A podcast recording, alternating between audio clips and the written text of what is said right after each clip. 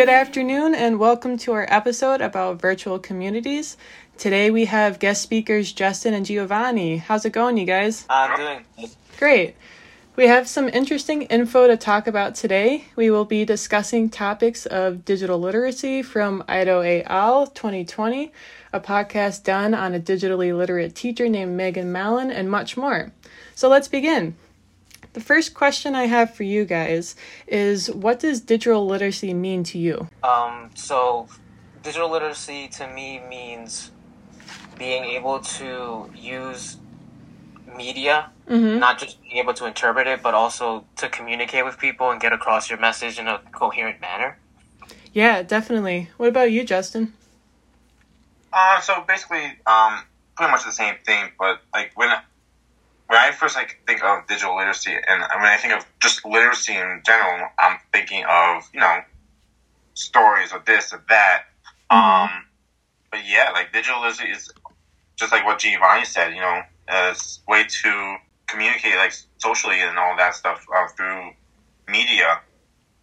So yeah. Right. Yeah, I, I definitely agree with you both. Um, an article that I found called Teaching Analysis for Visual Communication Design with the Perspective of Digital Technology by Sun and Zhu, uh, they said that today's society has entered the era of visual culture, which announces the decline of the centrality of language and print culture, and more importantly, a fundamental change in the way the public grasps the world.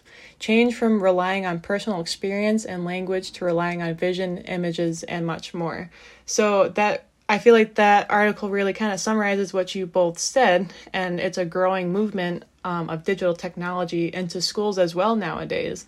So I guess the second question I have for you both is do you think it's a good idea to start bringing digital technology into the classroom? Um, yeah, I, I do think it's very important actually, because I feel like a lot of kids these days too, not only just being able to communicate, but safety is a big issue with Right. all of this stuff, especially with the younger ones, and they tend to just throw themselves into random communities, random threads and stuff, and I feel like them knowing how to uh, use media and just the internet in general in a safe manner is very important.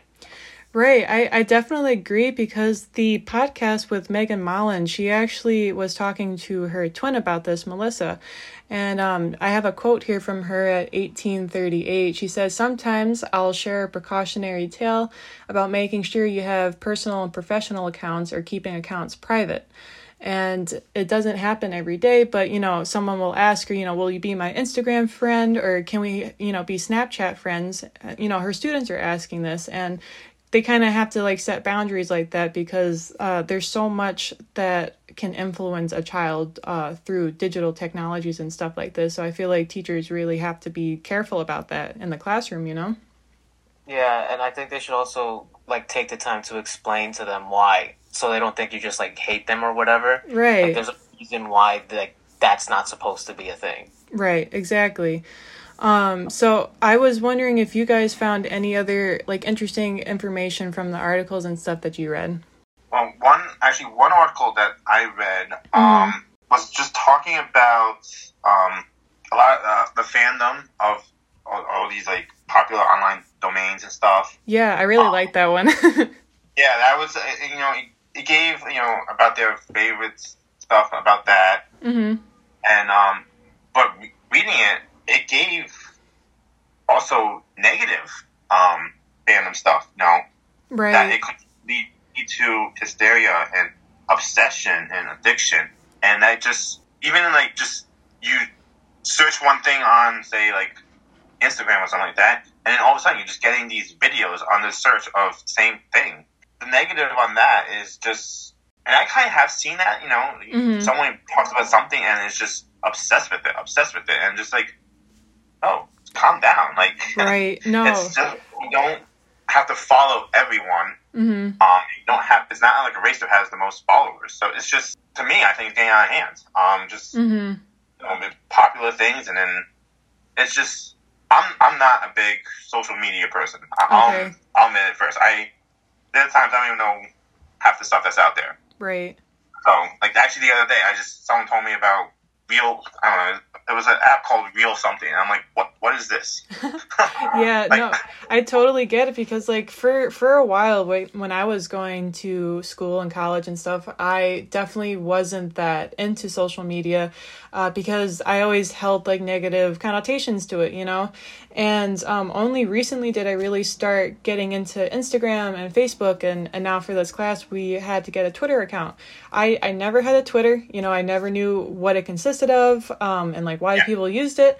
Um, but I'm really trying to break out of that um, negative bubble about social media so I can more more or less use it utilize it as a tool um, because you definitely can learn uh, a lot of good information from social media i believe um, if you know where to look. Um, but also like there is that negative side to it especially with fandoms and stuff like that because people do become obsessive. They do start um, almost like retaliation in a way to people who like go against it or tell them that they're being like over dramatic about it so it you know just like with anything it has positive and negatives um but with that article uh that was talking about this the Malik Haidar in 2020 um they were also saying that like with certain fandom activity that it could help encourage like good mindsets within children too, which I thought was interesting. You know, it kind of promotes community. Um, it helps people like get together and they they have like a certain goal in mind and they help like support the fandom in ways that are kind of interesting to me and I didn't really think a bit about it like that.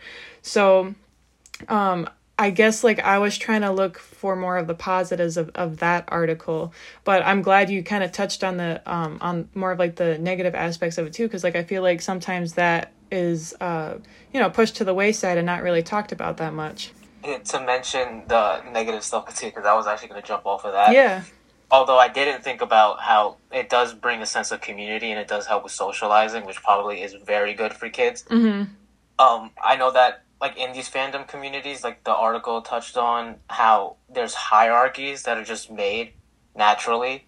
And I think it plays on this thing where Justin says how people get too obsessive and usually in order to climb up these hierarchies, you have to like get the attention of the people who are very popular in these threads already right. or just constantly post like and yeah you're, you're trying to put like correct information out there but to be this obsessive over something that i get a hobby's good to have but like yeah once it starts getting out of hand i think mm-hmm. it needs to be like a, a line drawn Right. No, I, I definitely agree. And like, honestly, like stuff, not even like with fandoms too, but like with um, current events, you know, going around the world. Like, we kind of discussed this a little bit this week uh, in voice threads, but with the mis and disinformation kind of being spread about certain things going on in the world too, like it's it's hard because it has a huge social impact when there's false kind of information being spread too um, you know, I know I was talking to Aaron about this, but about the war in Israel, you know, going on right now. There's a lot of false media about that right now.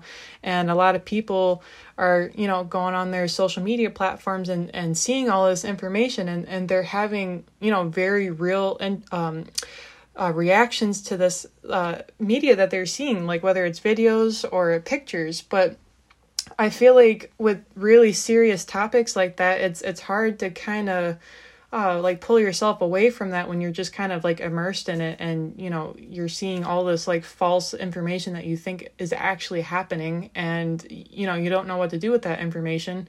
And then people can go to other like groups and stuff like that within that platform and then just start just start making up all of this different information and, and then spreading it to people. So I feel like with situations like this, especially with like the fandom activity, it it becomes kind of like a sticky situation and it it becomes this huge problem because more and more people are looking into this and, and believing it's actual fact, you know? So I feel like that's like a very real danger in that. yeah I guess that's also why it really is that it why it makes it that much more important to teach digital literacy as a whole in general. So that way, kids can learn how to vet, like search through all this stuff and make sure that even if they're not always one hundred percent getting the right information, they can try to at least make sure they can identify that it's fake and Right. keep searching for what is real. Right. I, I kind of wanted to ask you guys too, like, what age do you think children should be learning digital literacy in the classroom? Like, how young do you think they they are able to understand all of this information? Um, so I haven't done any teaching whatsoever, but I had work at an after school care program Okay. for grades between second grade all the way to the fifth grade. Mm-hmm. And I the the way the fifth graders and even the fourth graders use their um they have like these Chromebooks now. Okay. I think honestly that age is a perfect age to teach them because they understand what they're doing. Like there's even like the schools will block websites from them so that they don't play these certain games. Like they're, they're innocent okay. games, but they're just not allowed to play during school. Yeah. But they'll somehow figure out how to find another website that sh- like has is hosting this game so that they could play it while they're in school. so they clearly Kids are clever. yeah, like they have a grasp of what's going on yeah. but I, I, they're- I, I think they're too busy learning how to get around things and not focusing on how to be safe. Right. Oh yeah, like me working, actually working in a school, and I just, you know, they have from K to twelve, everyone's got their their own Chromebooks, Mm-hmm. just like Giovanni said.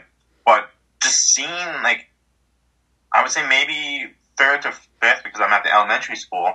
Just seeing how these kids like just know the Chromebooks and know how to do this, this, and this, these shortcuts, how to do this, how to change. It's just like so mind like I I didn't even know all that stuff at third grade through fifth grade. Right. It's You know. they literally like taught themselves all this stuff Yeah. about Chromebooks.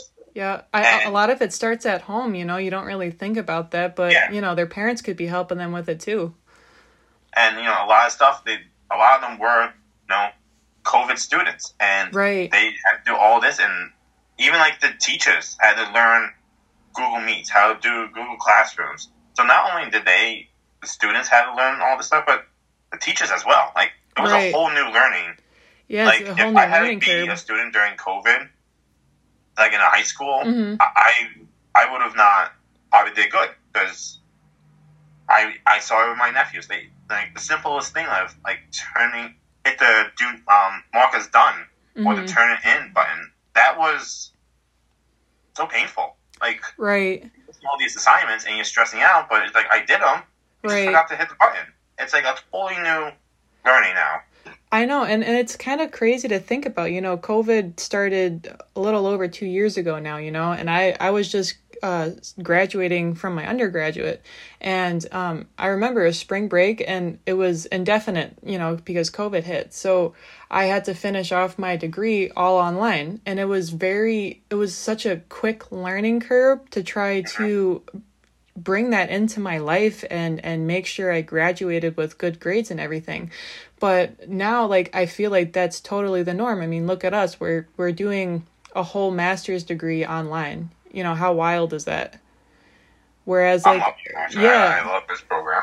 yeah, no, I do too, but it's just it's it's crazy to me how quickly the technology is advancing to allow us to do things like this. Not not only in the classroom, but you know, we're we're sitting in our homes and and doing a master's class right now. So I just feel like, you know, how how far is this going to go? How far can it go? You know, and where is it going to lead the newer generations? You know what I mean? and actually, to go back to like the question about you know teaching stuff, Mhm. I know at one point the librarian at the elementary school was telling I don't know what grades, maybe the older grades. Mhm. No, she was talking about you know clickbait, and on Oh, when you're on a computer and you see this, don't don't click on it. Like Right. it, it's they bring up these uh topics of articles, and it has nothing to do with it, and it's like you know advertisement or this or Right. like we talked about, I think last week or a couple weeks ago, whatever is in, in the header of this information is not even in the article. Right. That definitely goes back to like safety, like utilizing the safety with with the digital platforms and stuff that the kids are being exposed to because you're right. If like a kid clicks on something and it brings them to a completely inappropriate page, you know, you you really, you know, parents could argue, well, it's not safe to bring technology into the classroom because of that. You know, so but Geo was saying that they also have a lot of um, ways to prevent that from happening. You know, they put blocks up on the um, iPads and stuff for the kids to use. So I feel like slowly everyone's trying to learn how to properly properly utilize the technology within the classroom and it's definitely not perfected but i think we're kind of getting on the verge of um, finding that that perfect zone for the kids Yeah, and they actually, my school district actually got a program this year mm-hmm. because when they were doing, their learning on Chromebooks, you know, the teacher wouldn't be like walking around. So they actually have a program now that they can see all the students' monitors to make sure that like they're following along, reading a story, oh wow and not on a, a website playing a game. So he can actually look on his screen mm-hmm. and see who's and see everyone all the students Chromebook screens, and he if he sees one that's like on a playing a game or something like that, he'll he can see who's on it, and that's really cool i didn't Wow. know that even that stuff is like improving because I'm sure there's a lot of students that were during class, you know, were on a game and would switch right, Right. away right um, back to where they were. So he can, instead of moving around, he can stay at his desk and see um, who's not following along. So just that in general has improved.